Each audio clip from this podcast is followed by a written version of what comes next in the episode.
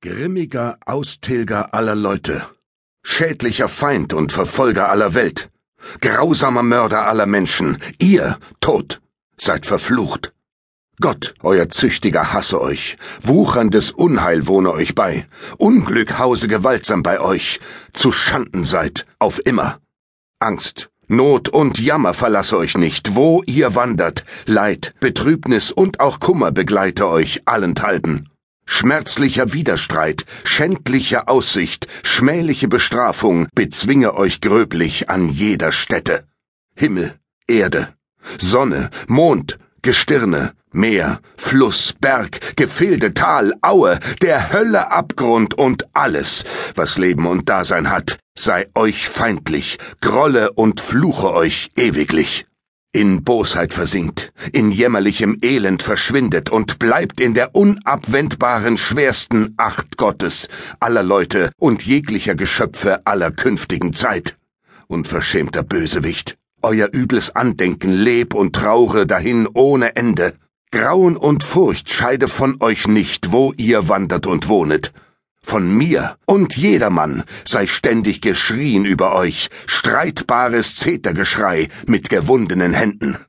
Hört, hört, hört, neue Wunder, grausame, unerhörte Beschuldigungen fechten uns an. Von wem die kommen, das ist uns äußerst fremd. Doch Drohens, Fluchens, Zetergeschreis, Händeringens und aller Art Anfeindung sind wir Elender bisher wohl genesen. Dennoch, Sohn, sag, wer du bist, tu kund, welch Leid dir von uns widerfahren sei, weshalb du so ungeziemend wider uns handelst, was wir bisher doch ungewohnt sind, obschon wir vielen künstereichen, edlen, schönen, mächtigen und hoffärtigen Leuten schmerzlich über den Rhein gegrast haben, wovon Witwen und Waisen, Landen und Leuten Leid genug geschehen ist. Du tust, als ob es dir ernst sei und dich Not heftig zwinge. Deine Klage ist ein Gedicht, woran wir merken, du wollest um Tönens und Reimens willen von deiner Meinung nicht weichen. Bist du aber rasend, wütend, trunken oder auf eine andere Art von Sinnen, so zögre, halt ein und sei nicht vorschnell, so widerlich zu fluchen. Denn hüte dich, dass du nicht belästigt werdest durch späte Reue und wähne nicht, dass du unsere herrliche und gewaltige Macht jemals schwächen kannst. Dennoch sag deinen Namen und verschweig nicht, in welcherlei Sache dir von uns mit so zwingender Gewalt begegnet ward. Gerecht, das wollen wir dir werden, gerecht ist unser Zweck. Wir wissen nicht, wessen du uns so freventlich bezichtigst. Ein Ackermann werd ich genannt, von Vogelfedern ist mein Pflug. Ich wohne im Böhmerland. Voll Hass, Feindschaft und Widerstreben will ich euch immer sein.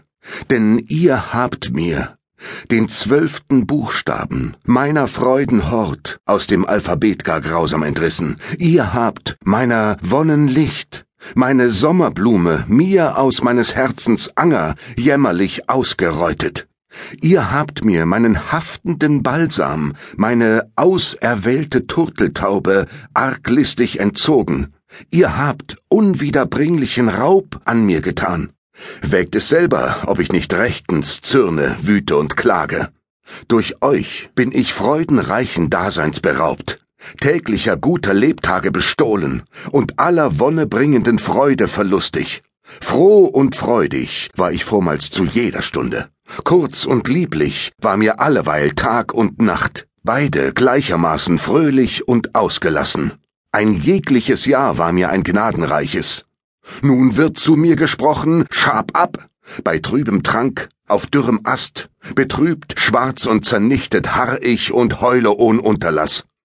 Und so treibt mich der Wind. Ich schwimm dahin durch die wilde Meeresflut, die Brecher haben Überhand genommen, mein Anker haftet nirgends weshalb ich ohne Ende schreien will, ihr, Tod, seid verflucht. Wunder nimmt uns solche unerhörte Anfechtung, wie sie uns nie begegnet war.